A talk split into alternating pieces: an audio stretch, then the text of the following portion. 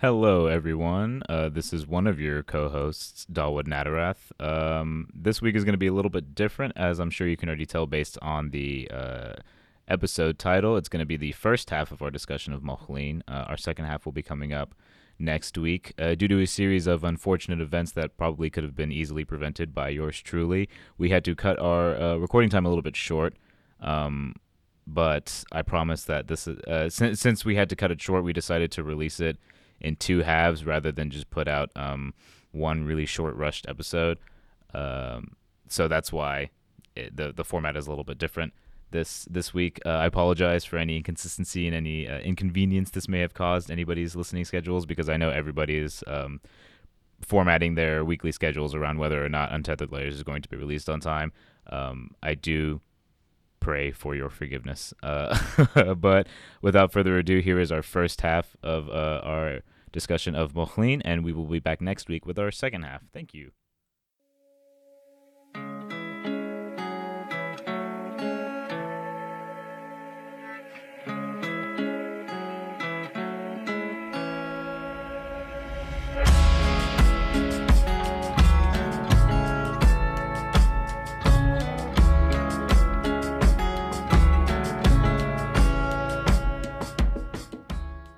Welcome to Untethered Layers. My name is Dawood Nadurath. And I'm Rachel Tyler. And this week we're here to talk about uh, a fun little album that came out last March.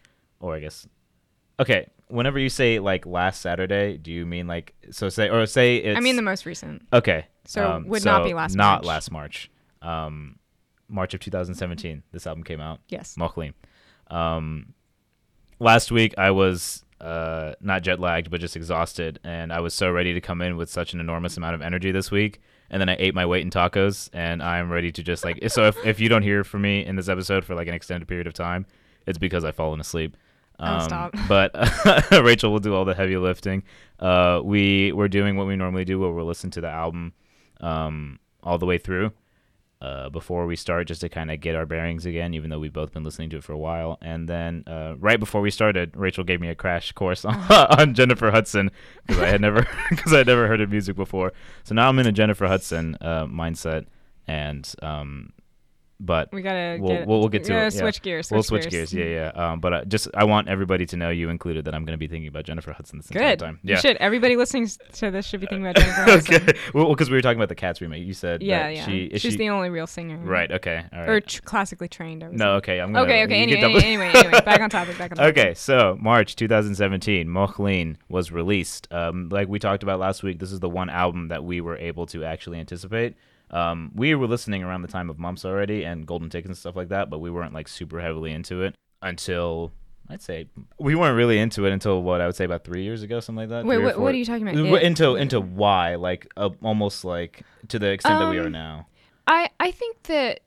I, I- guess so because Yeah. because and I would attribute it to social media because you know we didn't really get like Instagram or Right. anything like that until like the end of high school Mhm. anyway. But um, yeah, I, I guess Like three or four years ago. yeah. Yeah. All that being said, um, to just to say that this is the one album that we were, I g- the one Y album like we talked about last week. Testarossa was fresh on our minds for a very long time, but this is the one Y album that we were um, gearing up for very heavily. And um, whenever we talked about last week how um, they dropped like half of the album before the album came out. They came out with three singles, and I think there's ten. Yeah, there's ten tracks total.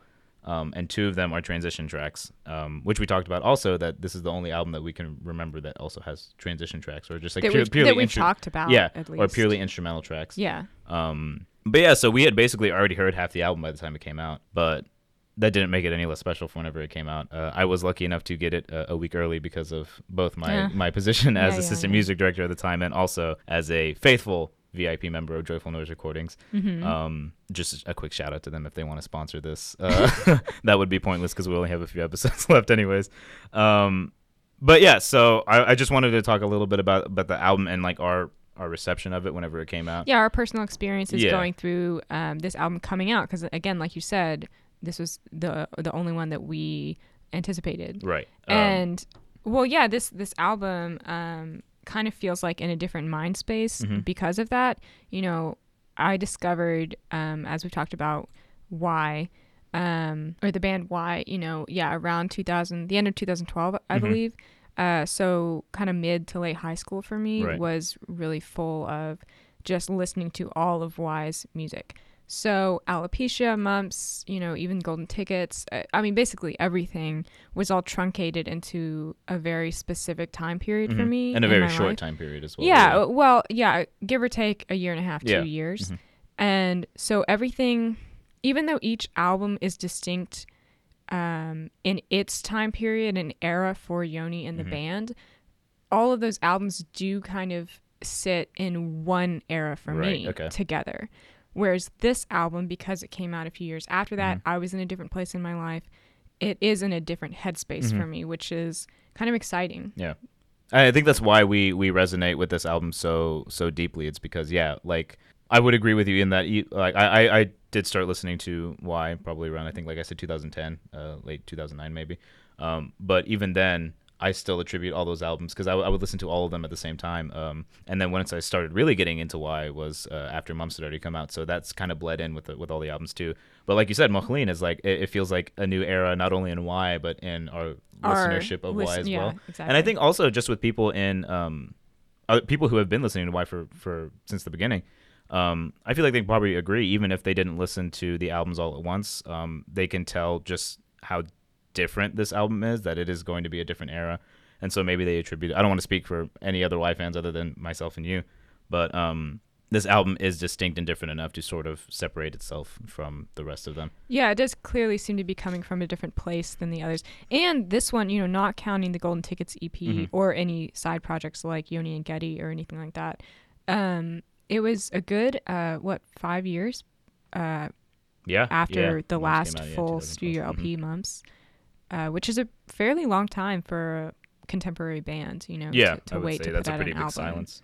Since it did come out so recently, you and I were talking a little bit earlier. It hasn't really had, at least for me, it hasn't had time to cement itself as a classic for Y. Um, at least personally speaking. So whenever I am going throughout my day and I'm like, I want to listen to Y, Moh Lhean is never the one that comes up in my head first. Whenever I listen, when I'm I'm like, I want to listen to why, I'll pull up Oakland or I'll pull up Alopecia or something like that. But since this, we were recording this episode, I went back to Moh Lhean and I forgot how fucking good this album is. Yeah, like we listened yeah, to it, it's I so would like obsessively whenever it came out. Like I, I listened to it for like months straight, probably. I remember actually at the time that these singles were dropping, I was in RA, and um, we were in the middle of like a mandatory, really, really important uh, training.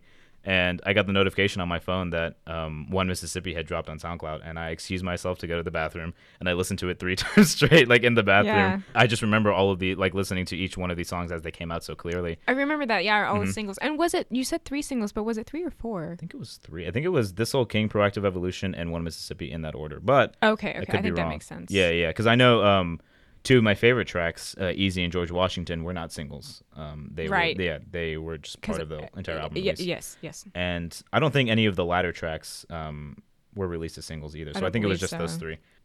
But yeah, just objectively speaking, it's such a gorgeous sound. It's like it goes back a little bit to the sound of um, Eskimo Snow and how they talked about it being more open. But this one is in a that that was more open because it seemed a little bit more raw. Like I talked about last week, it sounds almost like a live studio album. But this one is more open and airy because of the production of how gorgeous and how like twinkly everything is. Twinkly. Yeah, Twinkly. uh, It, I think probably stands so deeply in my head because of the lights that they have for the show. At the show. Um, which that was a, such a good addition for the Moh Lhean tour. I don't know if it would. Um, they probably had it only for the Moh Lhean tour. I don't know if it would go very well with just like a regular like this alopecia rerun. I don't think they're gonna have. Well, they had it for the the tour this past. Uh, Yeah, but I think that was like an extended Moh Lhean tour. I think is what it was. I guess was. that's true. Yeah, because um, they yes yeah yeah yeah that's true. But yeah, like I said, this album is just so like the sound itself and the production is so gorgeous, both like comparatively to the rest of the discography and just objectively speaking as well. Uh, we talked about how Mumps came out to pretty uh, polarizing reviews. Some were not great at all, and some were you know pretty. They're they're praising it pretty high. Um, this one was thr across the board um, good reviews. Like uh, people loved it. People seemed to be happy with the direction that it had taken away from Mumps, um, despite the fact that you and I both love Mumps. I'm also I'm, I'm glad with the sound. I'm I'm glad with the way that this album came out. Um, it's just it, like gorgeous. Like we're gonna we're gonna find ourselves digging deep into two words. This one I know gorgeous is gonna be one of them. Oh well, obviously we've talked a lot about the darkness that's that's really behind Mhm. most of uh, Y's Right. work and in the in the past albums that we've talked about. But this album, um, it, it's not quite the opposite of of Darkness, I think, Mhm. and it's not necessarily happy, Mhm. but it feels joyous in Mhm. a kind of way. I not to get too um, personal or, or spiritual, I guess, Mhm. but I, I remember this specific um, sermon that I heard when Mhm. I was younger, um, growing up, going to Mhm. church. Um, and I remember he talked about the difference between happiness and joy and how joy is is so much more complex, you know, and how you can find joy in I don't want to say difficult situations because that Right. sounds kind of um, you know, uh, dismissive, Mhm. but basically that that happy is a is a um, temporary Mhm. emotion and joy is a supposed to be something y- y- you want to live with consistently Right. no matter what Mhm. obviously that's a kind of truncated argument Mhm. but I, I was kind of found myself thinking about that while listening to this album in the sense that it, it's not a, a temporary happiness it, Yeah. but it, it feels like so much more complex than that It feels like a like an almost settling into complacency. Uh, with like you can tell from here on out, things are going to be a lot better than they were in the past. yeah i think i think complacent is kind of a, a, a maybe a negative word Yeah, no, I guess just um, I don't want to say mean content? Yeah, maybe. Yeah. Yeah. Um, no, I, I definitely agree, and I like you said, not all, not every part of this. Um, you said not every part of this album is necessarily happy, and I agree. But I also don't think any. I don't think a single part of this album is sad or like. Um, I don't think it is or either. desperate like the old albums. The I, or was self-pitying exactly. I was trying to think of a way because this album is just as existential as any of the rest of the albums have been if not but more so if not more so, but in a more like calm, um, sort of like content, uh, like uh, kind of going with the flow way. Um, I was trying to think of like a, a a way to succinctly describe this album, or at least a lot of the tracks um, speak to one particular theme, but some of them don't, and I want to get into that a little bit later. But um, sort of like this album being acting as a, as a love letter to like the unknown or what Yoni doesn't know. that's a great way to put it Yeah, uh, thank you very much. I came up with that on the drive back from the laundromat today. but yeah, so like um, the old albums, like I said, are just as existential. Um, but this one is in is existential as well, but in a whimsical and kind of like glittery kind of way.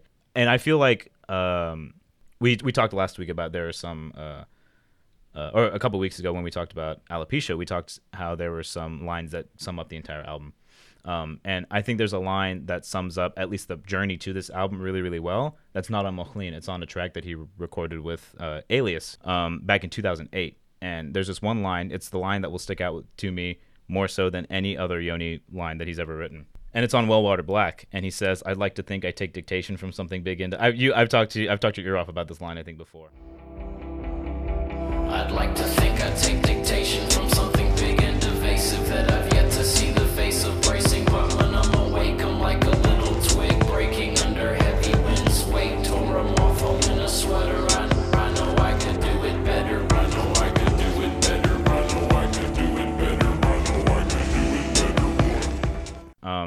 he talks about that, and it's like he he's he's aware of the fact that he's not totally in control. Um, and in that track, like ten years ago, like I said, it was recorded. Um, it's it his attitude is a little bit, I think, more in line with his attitude in alopecia and mumps era. But I think it sort of works pretty well as a as a prologue or as a uh, as a predecessor to a line that I believe is in uh, one Mississippi, where he says, "I got to submit to whatever it is in control." right I gotta submit to whatever it is in control. I know. Stop throwing shadow on shadow and let it all go.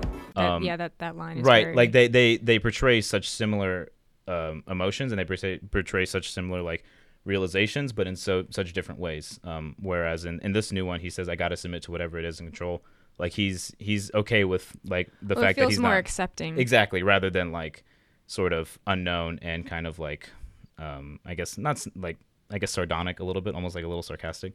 But yeah that was one line that stuck out to me that i think helped set the stage for this album really really well that wasn't on this album.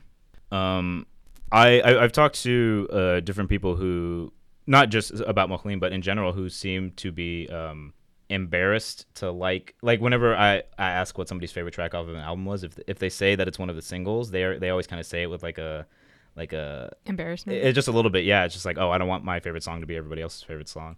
But i think genuinely the the, the first uh, the three singles that dropped sum up this album so so well. And that's why like i think it's bullshit if people are like uh, uh, embarrassed to attribute their favorite song to a, like a single that that was dropped um, because obviously people release singles for the reasons that they do. They think that they're the strongest on the album or that they portray what they want the album to to come out sounding like um, and all that being said, I think uh, like One Mississippi, Proactive Evolution, and This Little King are three of the strongest tracks for sure on this album.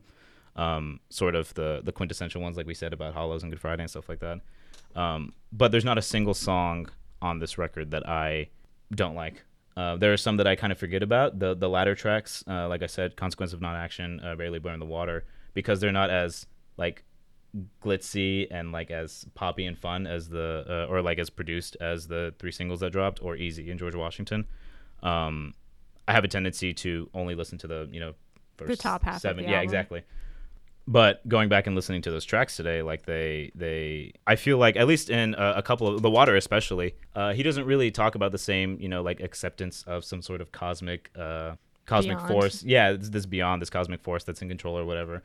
Um, some of them seem a little bit nor- more narrative, and even in uh, Easy, it's less focused on that and more focused on like uh, a person or like a like a Easy is almost like a not a love song, but it's like about a person rather than himself. Um, but yeah, so the, the the later tracks on that on that record, I think at least um, personally speaking, sometimes fall to the wayside. But going back and listening to them, they're like really really strong. And like I yeah, said, I, I mean, every track on this album is so strong, and you can tell that they really, you know, worked hard on everything. Not only like we talked about the amount of time it took for this album to come out. Mhm. I don't know, you know, when the the production or the writing began, Right. but um, it's very curated, very well put together. Every track works. I think that, you know, obviously we were upset when we saw it was only ten tracks, Mhm. but it works.